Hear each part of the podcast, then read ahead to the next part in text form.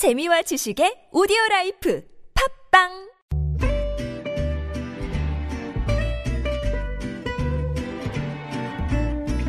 Good evening, everyone.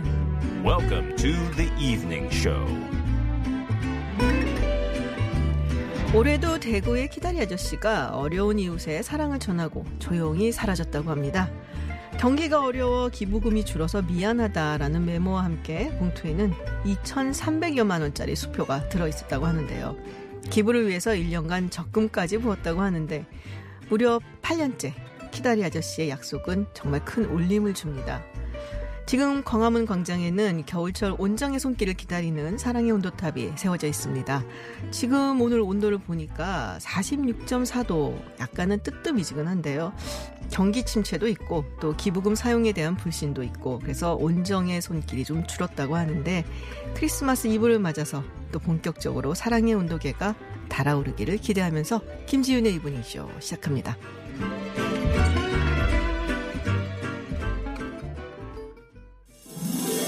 Welcome to Unfiltered. North Korea's latest CNN was given 미국 오하이오 일본의 주지사는 백색 국가 명단 should be on the air at 국내외 소식을 한 번에 들려듣는 뉴스 서울 타임즈 네, 서울타임즈 시간입니다. 오마이뉴스 박정우 기자 그리고 프레시안의 곽지훈 기자 함께합니다. 어서 오세요. 안녕하세요. 안녕하세요. 네, 미리 Merry Christmas 드리고 네, 네, 내일 뭐 박정우 기자는 또 볼 거긴 하지만 그렇습니다. 네, 크리스마스 크리스마스, 네. 맞아서 네. 특집 방송 뭐 이런 거 있나요? 뭐 뭐. 캐럴을 한번 같이 볼까요? 아, 아, 정말요? 아, 그냥 한번 해본 말인데 그냥 해본 말인데 정상훈 어. 기자는 한번 네. 셋이 한번 불러보죠. 아, 네. 알겠습니다. 준비할 거예요. 네. 이따가 카톡으로 좀 보내세요. 어떤 곡을 할지. 네. 이렇게 훈훈하게 이야기를 하고 네. 있는데 국회는 아직도 네, 필리버스터 진행 중입니다. 맞죠? 네, 지금 여섯 번째 토론자라고 해야겠죠. 네. 어, 기동민 민주당 의원이 필리버스터 중인데요. 지금 현 시간 28분째 진행을 하고 있습니다. 앞서 첫 주자는 주호영 한국당 의원이었고요. 3시간 59분. 그다음 민주당 김종민 의원이 4시간 31분. 오히려 찬성 토론이 더 길어가지고 이게 네. 뭐냐 이런 얘기도 좀 나오기도 글쎄요, 했었는데 예. 그 이후에는 한국당의 권성동 의원이 4시간 55분, 음. 민주당 최윤호 의원이 3시간 39분, 또 지상욱 바른미래당, 그러니까 새로운 보수당 쪽 의원이 2시간 48분 찬반 토론을 벌였습니다. 이게 사실은 필리버스터 하면은 법안이 상정됐을 때 그거를 표결을 막기 위한 네. 거잖아요. 약간 네. 소수 야당들이.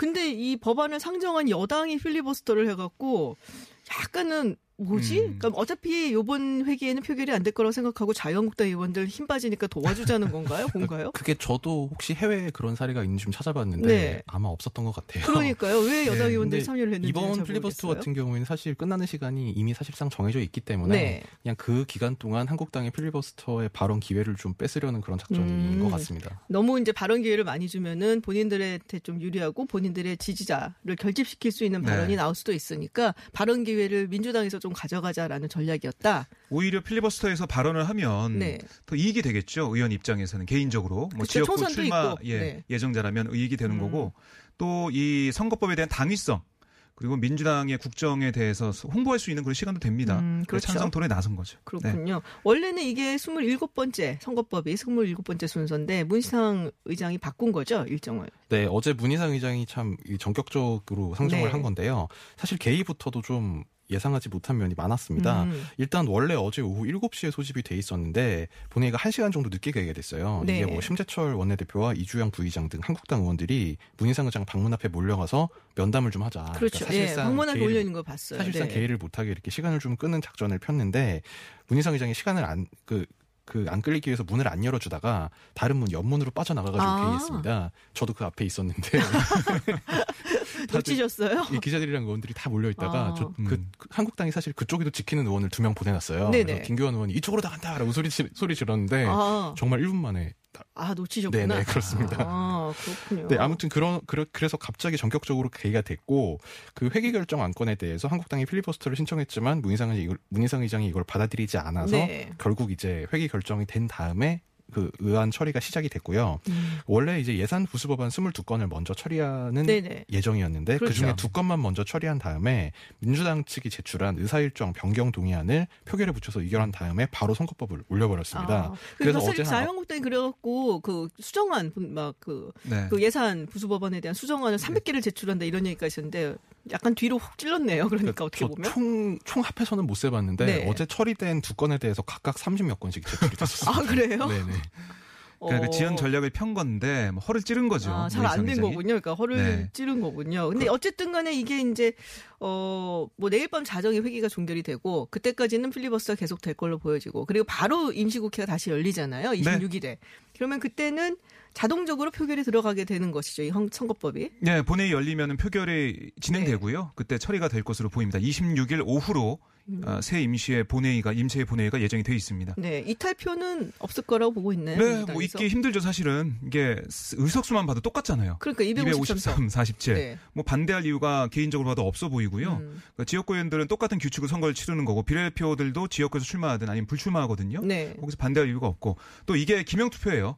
무기명이 아. 아. 닙니다 기명이기 때문에 누가 그 투표하는지 다 보여요. 공천이 기다리고 있다. 그렇죠. 그런 거군요. 사실 뭐 법 조문상에는 뭐 무기명이나 뭐 호명 투표 이런 걸 할수 네. 있게 돼 있는데 실제로 지금까지 한 전례가 없고요. 음. 그래서 한국당에서 사실 그런 반란표를 내심 기대하는 반응이 네네. 있었는데 오늘 김재원 정책위 의장이 국회에서 기자회견을 하면서 국회에 많은 양심 세력이 있어서 반란표가 나오지 않을까 기대하지만 양심 있는 분이 몇 분이나 계실지 걱정된다. 음. 좀 약간 이렇게 비관적인 전망을 밝히면서 또 무기명 투표 혹시 신청하실 거냐 제가 물어봤더니 지금까지 해오던 문희상 의장의 행태로 봐서 받아들여지지 않을 거라고 생각한다. 음. 이렇게 얘기했습니다. 그렇군요.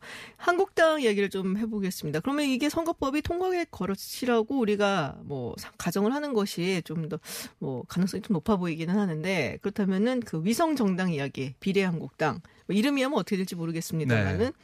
이 과정에 들어갈 거라고 보고 있는 거죠. 예, 그 제가 좀 전에 말한 김재원 정책위 의장 네네. 얘기가 바로 이 오늘 이 긴급 회견을 하러 와서 이제 기자들과 만나서 주고받은 문답 중에 음. 일부였는데요.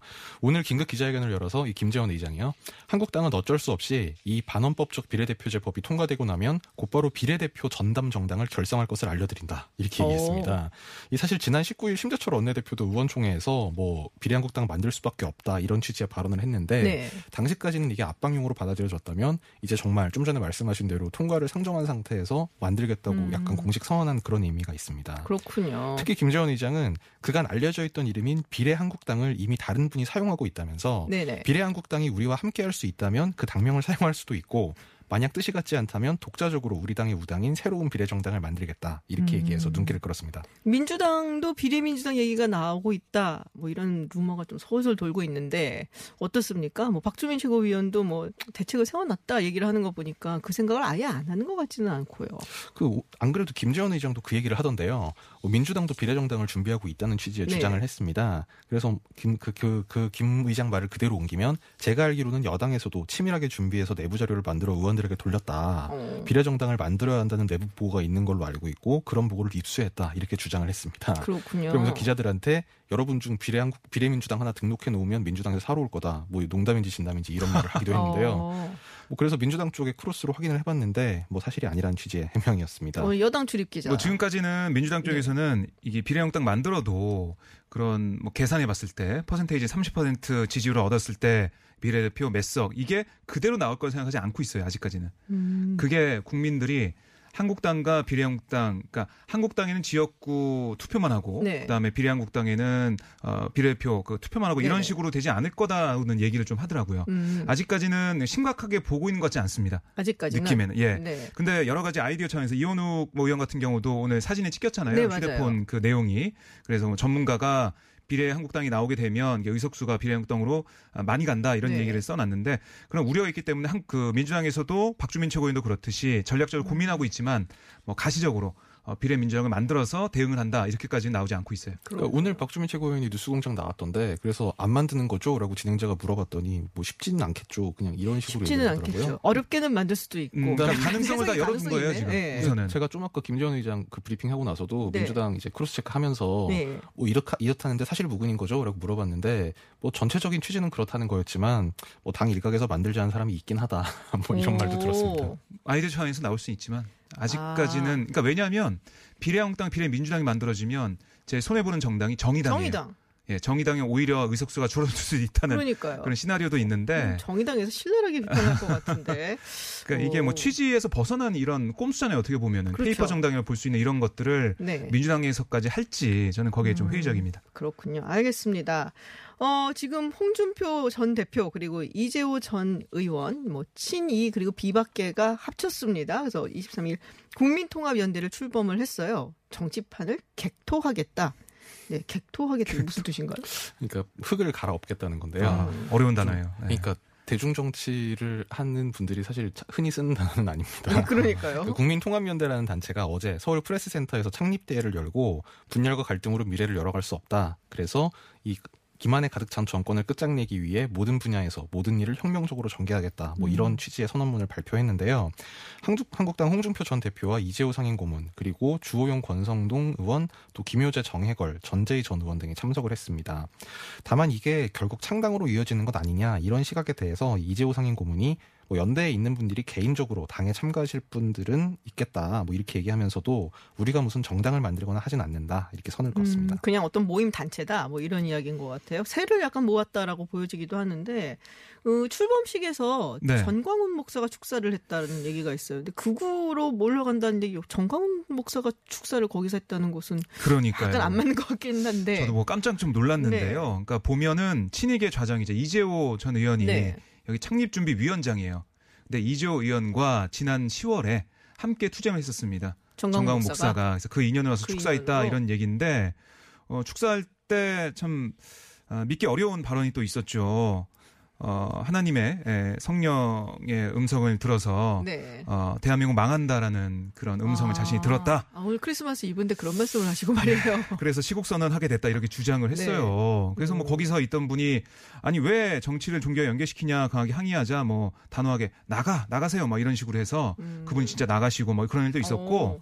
뭐 홍준표 전 대표 같은 경우는 그 자리에 있었는데 뭐 눈을 감고 있는 그런 사진이 음. 보도되기도 했었고 아, 진짜? 난감한 그런 현장이었어요. 음, 그렇군요. 지금 근데 사실 국민통합연대에서 나왔던 얘기가 이게 황교안 대표가 너무 극우 쪽으로 가는 게 아니냐. 네. 근데 지금 정광 목사가 축사를 했다니까 그것도 약간 뜨악하고. 그러니까요. 그리고 지금 황 대표 농성장에 보수 유튜버들이 막 상주하면서 그거 뭐 생, 생중계처럼 방송을 하고 네. 그러고 했었잖아요. 그 입법조사원 자격까지 주자라는 이야기도 있었고. 네, 뭐 지난 의원총회에서 황교안 대표가 이 비공개 회의에서 그렇게 얘기한 네. 걸 알려지면서 뭐 당 안팎에서 좀 비판도 있고 우려도 있고 그랬는데요. 이 한국당이 좀 극우화되고 있다 이런 주장에 대해서 이재호 상임 고문이 극좌나 극우는 역사 발전에 별 도움이 안 된다. 음. 또 어제 라디오 인터뷰에서도 그렇게 간다면 바람직하지 않다. 중도 보수 중도 개혁적인 폭넓은 보수 확장을 상대로 해야지 너무 극우 쪽으로 편향된다면 도움이 안 된다. 이렇게 비판하는 취지로 말을 하기도 했습니다. 뭐 어제 행사 같은 경우는 창립 행사니까요. 뭐 사실 민주당 전당대회 한국당에서 축, 뭐 축하 사절도 오는데 음. 뭐큰 그러니까 정광훈 목사가 이 보수 통합연대의 어떤 방향성을 결정하는 건 뭐 그렇게 생각하는 건 좀 지나친 것 같, 같, 좀 발언이 그 너무 방향은- 세가지고 네. 그 방향은 아닌데, 예, 어쨌든. 예, 어. 상징성이 있어 보여서 막 음. 그런 분도 있고 어쨌든 이제 보수가 약간 좀 나눠지는 것 같아요. 제가 볼 때는 국민통합연대가 통합보다는 나중에 공천 못 받은 이른바 뭐 비박계 의원들이 와서 음. 출마하는 그런 장이 되지 않을까 그런 생각도 좀 들더라고요. 좀 재밌는 게 어제 이재호 상임 고문이 우리는 정당화는 안 한다. 뭐 부분적으로는 출마하는 사람이 있겠지만 우리가 정당화하거나 우리 공동대표들이 국회의원 출마한 일은 없다. 이렇게 단언을 했는데요. 네. 공동대표 중에 한 분이었던 안상수 전 대표가 어제 오후 5시에 바로 탈퇴 입장을 발표했습니다.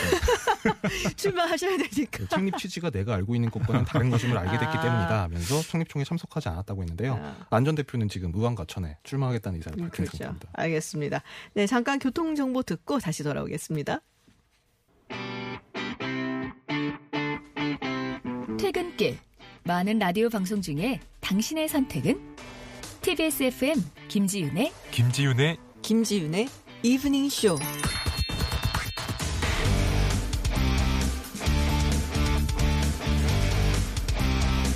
네, 서울 타임즈 돌아왔습니다. 지금 제 앞에 서울 시내 도로들 얼마나 막히나 이게 그림이 나와 있는데 시뻘겋네요. 네. 크리스마스라서. 크리스, 진짜. 아재, 아재 개그의 본능을 또 이렇게 발휘를 해주시는데, 저도 오는데 한 2시간 가까이 걸렸어요. 네. 와, 오늘 네. 운전하시는 분들 정말 힘드시겠어요. 그러니까요. 예, 분들. 아. 조심해서 운전들 하시고요. 예. 아, 총선 이야기를 해보도록 하겠습니다. 지금 많은 사람들이 이제 출사표를 던지냐 마냐, 뭐 던져, 던진 분들도 이미 계시고, 그래서 이 얘기를 약간 무차별적으로 좀 해보려고 하는데, 먼저 김동연 전 경제부총리 미국에서 왔어요. 네, 총선에 나오는 건가요, 곽지영 기자? 그 사실 제가 어떻게 알겠습니까? 솔직하게. 말씀드리면 잘 모르겠습니다. 네, 잘 근데 모르겠어요. 아마 그런 관측이 나오는 게 음. 어제 페이스북에 글을 올리면서 네. 그 생각이나 말보다 실천을 통해서 가보지 않은 길을 걸어보려 한다. 오! 요, 요 표현 때문에 좀 그런 출사표감인데. 많이 나오는 것 같은데요. 어. 근데 전체적인 글의 취지는 이 총선이랑 딱 들어맞진 않습니다. 그러니까 전체적으로 보면 뭐 책 쓰고 연구를 좀 하겠다 이런 음. 얘기로 저는 읽었습니다. 책 쓰고 연구하시면 조용히 하시면 되거든요. 그냥. 그러니까 김동연 전 부총리가 미시간대 초빙 교수 자리를 마치고 귀국을 했는데 네. 이제 그리고 페이스북에 올린 글에서 길지 않은 기간 동안 많은 분을 만났고 깊은 생각과 고민도 했다 하면서 음. 귀국해서는 책 쓰는 일과 현대판 구멍티슈 프로젝트 준비 등 두 가지 일에 시간을 보내고 있다 이렇게 소개했는데요. 네. 이 구멍티슈라는 건 이게 뭔지 궁금한 분들이 많으실 텐데 네네. 뭐 온정을 필요로 하는 수요와 대가 없이 도와주려는 공급 간의 미스매치 해결을 통해서 더불어 사는 사회를 만드는 내용이다. 두 가지 다른 일과 함께 준비하고 있다. 또뭐 음. 자기 관심사인 뭐 사회적 이동, 그 다음에 혁신, 뭐 우리 우리 경제와 사회 발전을 위해 꼭 필요한 새로운 것에 대한 시도다. 뭐 이제 이런 평소 이제 김 부총리가 그 김 전 부총리가 갖고 있던 관심사에 대해서 좀 길게 글을 썼어요. 네. 네, 그러면서 마지막에 이 가보지 않은 길을 즐거운 마음으로 걸어보겠다 이렇게 한 줄을 붙였는데 음. 요거 때문에 지금 굉장히 해석이 분분한 상태인 것 같습니다. 아, 출- 출사표 냄새가 솔솔 음. 나요. 굉장히 민주당에서도 그렇지만 자유한국당에도 사실은 좀 탐낼 수 있는 인물이거든요. 네. 이명박 대통령 당시에 또 또 일을 했었고. 그러니까 그 김동연 부총리가 작년에 이제 뭐 그만두기 전에 네. 여의도에서 커피숍에서 우연히 만났어요. 어. 제가 명함 드리면서 오마이뉴스 박정우 기자입니다. 어, 뭐 인사 드리고 저 이제 그만두시면 국회로 오시는 건가요? 이렇게 미끼 질문을 던졌죠. 네. 어, 정치권에 오냐 했더니 뭐 대답이 아니 요즘도 국회에 계속 나오고 있는데요. 뭐 그러면서 음. 웃으면서 넘겼는데 당시에는 말씀하신 대로 야당 쪽에 출마하는 네. 거 아니냐 이런 얘기 얘기가 좀 있었어요. 음. 근데 이 그만둘 때 경제부총리 그만둘 때 그런 질문이 있었죠 기자들의 어, 거기에 대해서 저는 문재인 정부의 초대 부총리입니다. 그렇게 이해해 달라. 이렇게 얘기를 했어요. 그러니까 제가 볼 때 야당 출마 상황은 아닌 것 같고요. 음. 출마하게 된다면 여당으로. 민주당 쪽에서 출마하게 될 네. 것으로 보이는데 네. 이김 전 부총리가 충북 음성 출신이에요. 음. 그래서 충청도에 출마하게 될 가능성이 있다. 음. 특히 이해찬 총리가 불출마하지 않습니까? 네. 세종시가 세종시. 빈단 말이에요. 세종시로 나오게 되면 어. 어, 충청도 지역에 대한 뭐 선거 지위라든가 뭐 이런 네. 것까지 할 수 있으면서 경제적인 전문가를 내세웠다. 그 지역 분들이 또 이게 전문가를 좋아하세요. 아, 그래 또 관료. 출신이니까 네. 아무래도 그런 프리미엄이 좀 있지 이런 않을까. 장점이 있지 않을까. 민주당 음. 쪽에서 여러 가지 가능성을 고려하고 있다. 이렇게 전해주고 시종 있습니다. 씨가 빈다고 하면 섭섭해하실 분들이 많을 것 같은데. 그럴 수도 있겠지만 네. 그리고 뭐 그 청주 상당구 얘기도 있는데 정우택 한국당 의원 네. 지역구거든요. 근데 우리 이브닝 쇼 식구 김종대 정의당 의원이 또 출마 준비를 하고 있잖아요. 아, 그래서 여기는 안 나오셨으면 네, 알겠습니다. 강경화 장관은 불출마로 결심을 굳혔다라는 얘기가 있고요. 이게 어제 한 신문사, 네. 그러니까 중앙일보에서 여권 핵심 관계자를 인용해서 주- 그 출마하기 음. 어려운 개인적인 사유가 있다. 또 출마할 의사가 없다. 이런 점을 음. 당에 전달해왔다고 보도를 했습니다. 그렇군요. 또 총선 출마를 강하게 요청해온 게 사실 민주당이었는데 여- 그 민주당에서도 특별히 뭐 출마를 이제 종용하는 분위기는 아닌 걸로 음. 알려졌어요. 네네. 사실 이제 앞서서는 강경화 장관이나 뭐 이제 이- 그 출마설이 있었는데 지난 17일 이제 정세균 총, 그 총리 지명자를 지명할 즈음부터는 이제 관료 출신의 총선 차출에 대해서 좀그 음. 정부 안에서 좀 선을 긋는 분위기가 알려졌습니다. 그 청문회 부담감이 아무래도 좀 큰 것. 같고요. 그래서 적어도 총선 전에는 개각이 더 없는 분위기가 아니겠느냐 아. 이런 관측이 많습니다. 그렇군요. 강경화 장관 뭐 본인한테 확인을 지금 중국 청두에 가 계셔서 할 수도 없는 네. 상태에서 그렇고요. 고민정 대변인 얘기도 있어요. 김현미 국토교통부 장관 지역구에 네. 출마한다.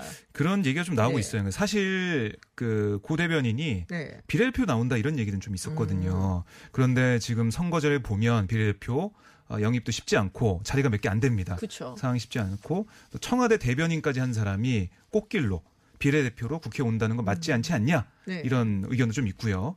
그래서 김현미 장관이 만약에 계속 장관직에 남게 된다면 그 자리를 어, 고민정 대변인이 가는 게 어떻겠냐 아이디어가 좀 나오고 있는데요. 음. 아직 정확히 정해진 건 없습니다. 그렇군요. 지금 손석희 사장, JTBC 손석희 사장이 이제 뉴스룸을 하차한다. 그리고 네. 대표이사로만 이제 남는다라는 얘기가 어저께 나왔습니다. 이 뉴스가.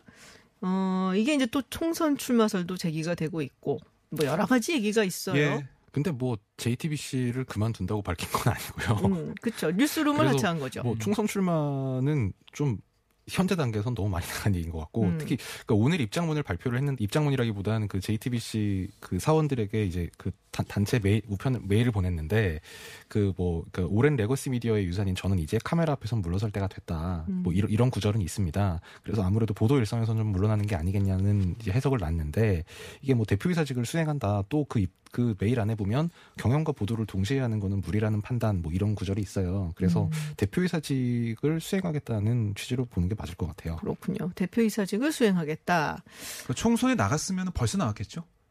전, 그쵸? 저는 그렇게 네. 생각합니다. 예. 음. 저는 사실 손석희 사장의 이 어, 그 하차 관련해서는 좀 뭐랄까요 뭐 위대한 위대한이라고 표현하기는 좀 부적절할 수도 있습니다만 어쨌든 이 굉장히 한국에서 이름을 알렸던 언론인이 음. 이제 보도 일상에서 물러난다 네. 좀그 의미가 좀 더 조명됐으면 하는 아쉬움은 있습니다. 음, 뭐 다른 방송국 어에 또 네. 사장 선거 뭐 어, 얘기도 있습니다만은 거기서도 뭐 네. 직접적으로 그런 뭐 각종 소문을 담은 정보지라는 거기에 여러 네네. 가지 내용이 있는데 그거는 뭐 음해성, 음해용이다 이런 것들을 여러분이 잘 알 것이다 이런 아니 뭐 내용이 있었어요. 음- 음해까지 다른 아니 그, 그 방송국은 아, 뭐, 뭐가 되는 네, 거예요? 제안받은 음해라뇨. 적도 없다. 아, 예, 그 그냥 타사 예, 딱 잘라서 바 이적설에 없다. 제안받은 바 없다. 음, 음. 제안받은 바가 없다. 여러 가지 소문은 음해성이고 이런 뭐 거기 그 간다 뭐 이런 네네네. 얘기는 제안받은 바 없다. 제안이 이렇게 아니고. 선거예요.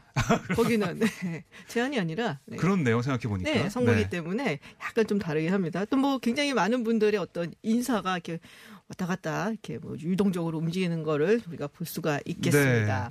그리고 제가 뭐 우리 이브닝 쇼의 마스코트 제가 성탄을 맞아서 퀴즈를 하나. 갖고 왔어요. 어, 마스코트답게 또 퀴즈를 가지고 제가 오셨어요. 뭐 지금 빨간불 들어와 있는 것처럼 네네. 많이 막혀서 힘드실 텐데요. 뭐 퀴즈 한번 풀어보시면 좋을 것 같습니다. 음. 아마 서울타임즈를 애청하신 분이라면 바로 정답 보내실 텐데요. 스피드가 생명일 수도 있습니다. 어젯밤 국회가 난장판이었죠. 어렵게 본회의가 열렸고 지금 이 시각 여야 국회의원들이 뭐 1시간이고 4시간이고 이걸 하고 있습니다. 이걸. 아, 쉽다. 다섯 글자인데요. 아니, 우리 드리자면, 수준을 모르고 네. 지금 선거법에 대해 한국당 의원들이 이야. 합법적으로 반대 의사를 밝히는 의사 진행을 일컫는 말입니다. 아, 정답하시는 분은 샵 0951 50원의 유료 문자 TBS 앱을 통해서 정답을 보내주세요. 정답 및 어우, 막 올라오기 당첨자 시작했어요 발표는 벌써. 3부에서 알려드리겠습니다. 네. 네. 오늘 크리스마스 이브를 맞아서 깜짝 퀴즈를 저희가 준비를 해서 깜찍하게 우리 박정훈 기자가 네, 퀴즈를 내드렸습니다. 곽재훈 기자가 마스코트라고 하니까 어이, 어이가 없다는 표정을 지금 짓고 있어요. 네. 아, 전혀 아닙니다. 전혀 네. 아니에요? 아, 네, 알겠습니다. 일단 정답 아시는 분들 문자 보내주시면 저희가 3부에 네, 당첨되신 분들 소개해드리겠습니다. 크리스마스 이브를 맞아서 오늘 서울타임즈 진행해봤습니다. 즐거운 성탄절 맞으시고요. 네. 지금- Merry Christmas입니다. Merry Christmas. 네. 지금까지 프레시안 곽재훈 기자 그리고 오마이뉴스 박정호 기자였습니다. 고맙습니다. 네, 네, 고맙습니다. 감사합니다.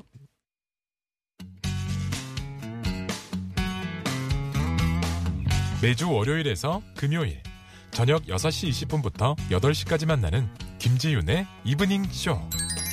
라디오 생방 스튜디오가 궁금하신가요? 지금 바로 유튜브에서 TBS FM으로 들어오세요. 때로는 진지한, 때로는 신나는 스튜디오의 생생한 모습 보실 수 있습니다. 국제 정치 전문가 김지윤 박사가 진행하는 이브닝 쇼.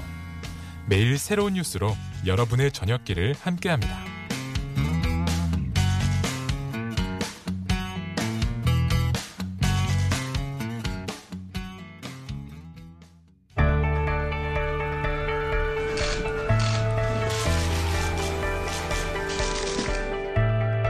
뉴스의 중심, 화제의 인물을 만나봅니다. 스포트라이트.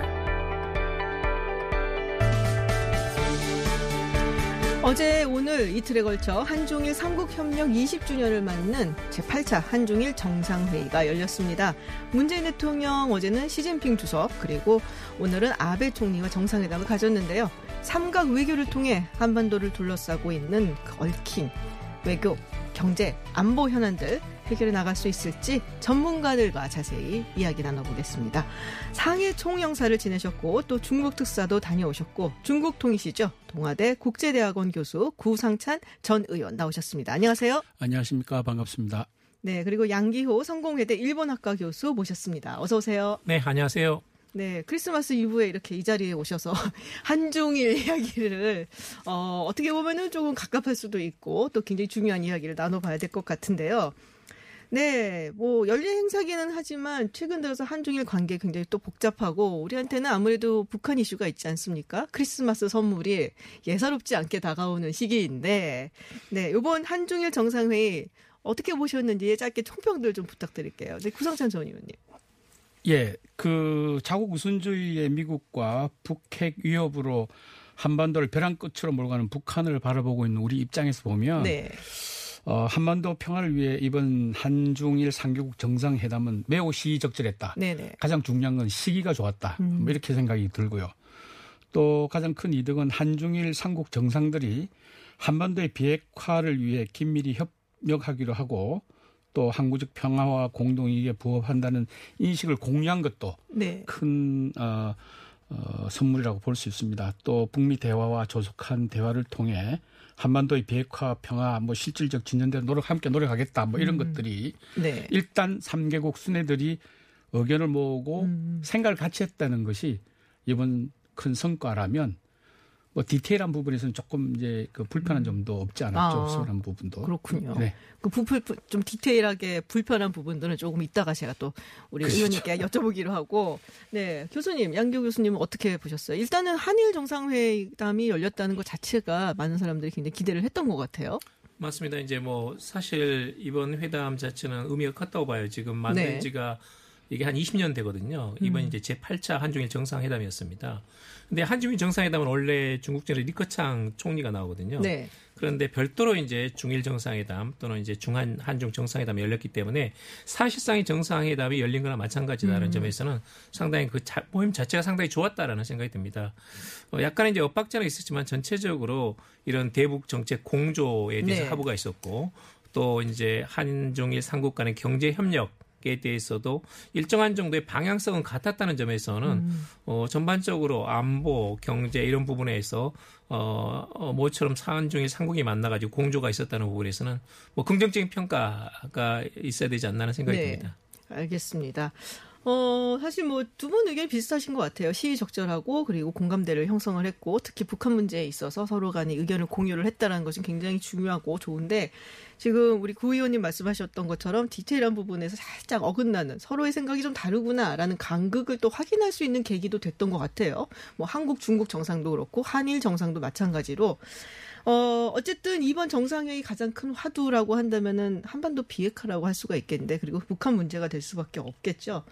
네, 한국, 중국, 일본이 이 문제에 대해서 목소리는 똑같이 내지만 생각하는 셈법은 또 다르지 않습니까? 어쨌든 간에 요번에 공동 언론 발표 우리 문재인 대통령 목소리를 한번 확인을 먼저 해보고 이야기 나누겠습니다. 한중일 3국은 앞으로도 한반도의 비핵화와 항구적 평화를 위해 긴밀한 소통과 협력을 계속해 나가기로 했습니다. 우리는 한반도의 평화가 삼국의 공동이익에 부합한다는 데 인식을 같이 했고 북미 대화의 조속한 대화를 통해 비핵화와 평화가 실질적으로 진전되도록 함께 노력하기로 했습니다. 네, 제가 하나씩 좀 여쭤볼게요. 어, 비핵화에 공감했다라는 이야기. 중국이 북한 비핵화를 원하는 이유. 정말로 원하는가 보다 해서 좀 여쭤봐야 될 것 같아요. 정말로 원하나요? 그리고, 어, 왜 그렇다면 원하나요? 두 가지. 어, 지금 힘의 균형을 현 상태에서 유지하고 싶은 곳이 중국과 일본입니다. 음, 어, 북한을 견제하기 위해서 어, 미국의 한반도 진출이 중국으로서는 귀찮고 네. 또뭐 어, 위험하다고 보는 거죠. 또 스텔스기나 비투기, 음. 정찰기 이런 고도의 그 무기를 가지고 있는 미국이 북한 영공을 제집 드나들듯이 왔다 갔다 한다든지. 음, 그게 성가시군요. 네, 또 어, 그 동해에서 고공으로 운항하면 경우에 따라서는 중국도 정찰이 다 가능하게 네. 됩니다. 뭐 그런 것도 있고, 그다음 또 일본은 또 왜 그러냐? 일본 머리 위로 미사일이 날아다니는 거 원치 않죠. 음. 예, 뭐 그런 것. 그 다음에 또 이건 뭐 학자들이 여러 번 해- 얘기해 온 겁니다만은 이제 이핵 도미노 현상을 두려워한다. 저는 네. 이렇게 봅니다. 미국과 일본, 아, 저 어, 중국과 중국. 일본은 어, 북한이 핵 을 보유하고 있다고 선언하는 순간 네. 일본은 반드시 핵 무장을 할 겁니다. 음. 일본 핵 무장을 하면 대만도 핵 무장을 해요. 그러면 한반도에 우리 남쪽도 핵 무장 하자는 핵 무장론이 나올 거거든요. 그렇죠. 지금도 이거- 나와요. 예, 지금도 벌써 나오기 시작했죠. 예, 이런 것들을 보면 어, 핵 도미노 현상을 두려워하기 때문에 미국, 아, 중국과 일본이 같은 의견을 같이 한다 이렇게 볼 수도 있고 또 하나는 음. 네. 중국이 특히 알려진 바로는 어, 이렇게 핵 만류를 좀 적게 하는 혹- 혹은 이제 소극적으로 하는 것처럼 느껴져 있지만 그렇게 느껴지죠. 네. 어, 사실은 제가 다녀본 북 중국의 여러 그 정치가나 또 행정관 혹은 당의 고위 간부들을 만나보면 이 핵 사고에 대한 불안이 굉장히 많이 있습니다. 음. 제가 어, 핵 실험하고 나서 한 일주일 뒤에 어 그 연변하고 그 이 도문을 한번 가본 적이 있어요. 네네. 딴 일로. 근데 거기서 만났던 많은 중국 사람들은 핵 실험할 때 자기 창문이 열렸다, 창문이 흔들렸다는 얘기를 많이 오. 들어요. 충격 이런- 때문에. 예. 네. 뭐 이런 걸 보면 음. 쉽게 얘기를 하면 어 이웃집이 강도나 뭐 깡패 국가, 강도 국가인데 거기다가 도끼나 칼까지 가지고 있다. 이건 용서할 수가 없죠. 아, 자기네들한테도 피해가 올 수 있으니까. 그렇죠. 뭐 그런 것 때문에 네. 특히 중국이 민감하고 일본이 네. 민감하지 않나 이렇게 생각합니다. 그렇군요. 일본은 사실은 이제 미국하고 발을 좀 맞추는 것도 있지 않습니까? 그러니까 이제 뭐 북한 비핵화 말씀하셨던 것처럼 위로 왔다리 갔다리 막 미사일 하는 것도 정말 싫고 ICBM이 왔다 갔다 하는 것도 타겟 안에 들어오는 거니까요, 아무래도. 근데 만약에 어 북한의 그 이제 핵국가 선언을 통해서 이제 실질적인 핵국가로 인정이 되고 그러면 핵 도미노 현상 말씀하신 그 일본도 핵무장을 하고 대만도 핵무장을 하고 그럴 가능성이 있다고 보세요? 저는 그건 최악의 사태인데요. 네네. 있어서는 안 될 일이고 네.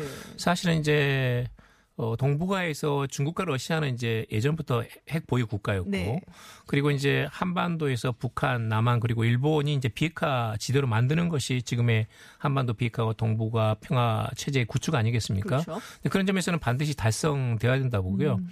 어, 아까 이제 구 의원님 말씀대로 만약에 북한이 핵을 보유하게 되면 지금도 이야기 나오지만 한국에서 굉장히 핵 보유로는 굉장히 드서질 겁니다. 네. 대만도 도미노 현상도 물론 일본도 마찬가지고. 네네. 네, 그런 점에서는 어떤 식으로든 이것은 비핵화가 돼야 된다는 것은 그건 뭐 음. 저 미국 생각뿐만 아니라 이 주변국 동- 중국이나 러시아나 일본이 다 마찬가지라고 봅니다. 그렇군요. 그러니까 뭐 실질적으로 핵 무장까지는 안 가더라도 그런 의견들 목소리가 높아질 것은 사실은 명약 관화하다라는 말씀이신데 지금 중국이 러시아랑 유엔 안전보장 이사회에다가 그 대북 제재를 좀 해제해야 된다라는 결의안 초안을 제출을 했습니다. 뭐 미국이 있기 때문에 또 영국이나 프랑스도 굉장히 강경해서 이게 통과될 거라 보지는 않았을 것 같아요.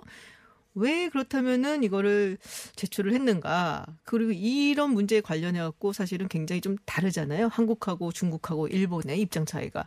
중국은 왜 이걸 제출을 했습니까? 압박인가요? 어, 그렇 죠. 어, 중국이나 러시아가 합쳐서 아, 한중, 아, 어, 중국과 러시아와 북한이 한 축을 이루고 네네.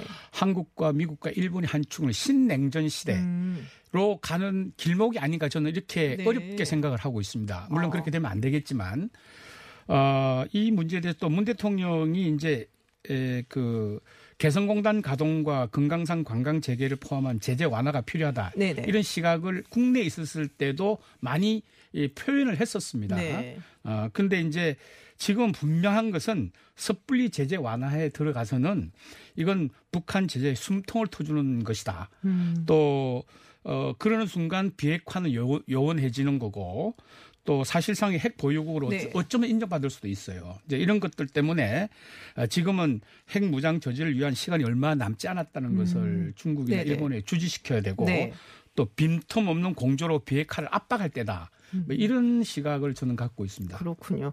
저희가 벌써 이렇게 시간이 지나갔고 3부에서 다시 이어집니다. 네. 구성차 의원님 그리고 양기호 교수님과 그 한중일 정상회의에 대한 이야기를 3부에 이어서 계속하도록 하고요. 교통 정보 들으시고 그리고 저희는 3부에 돌아오겠습니다. 네, 잠시 후 3부 7시에 돌아와서 한중일 정상회담 이야기 계속해 보겠습니다.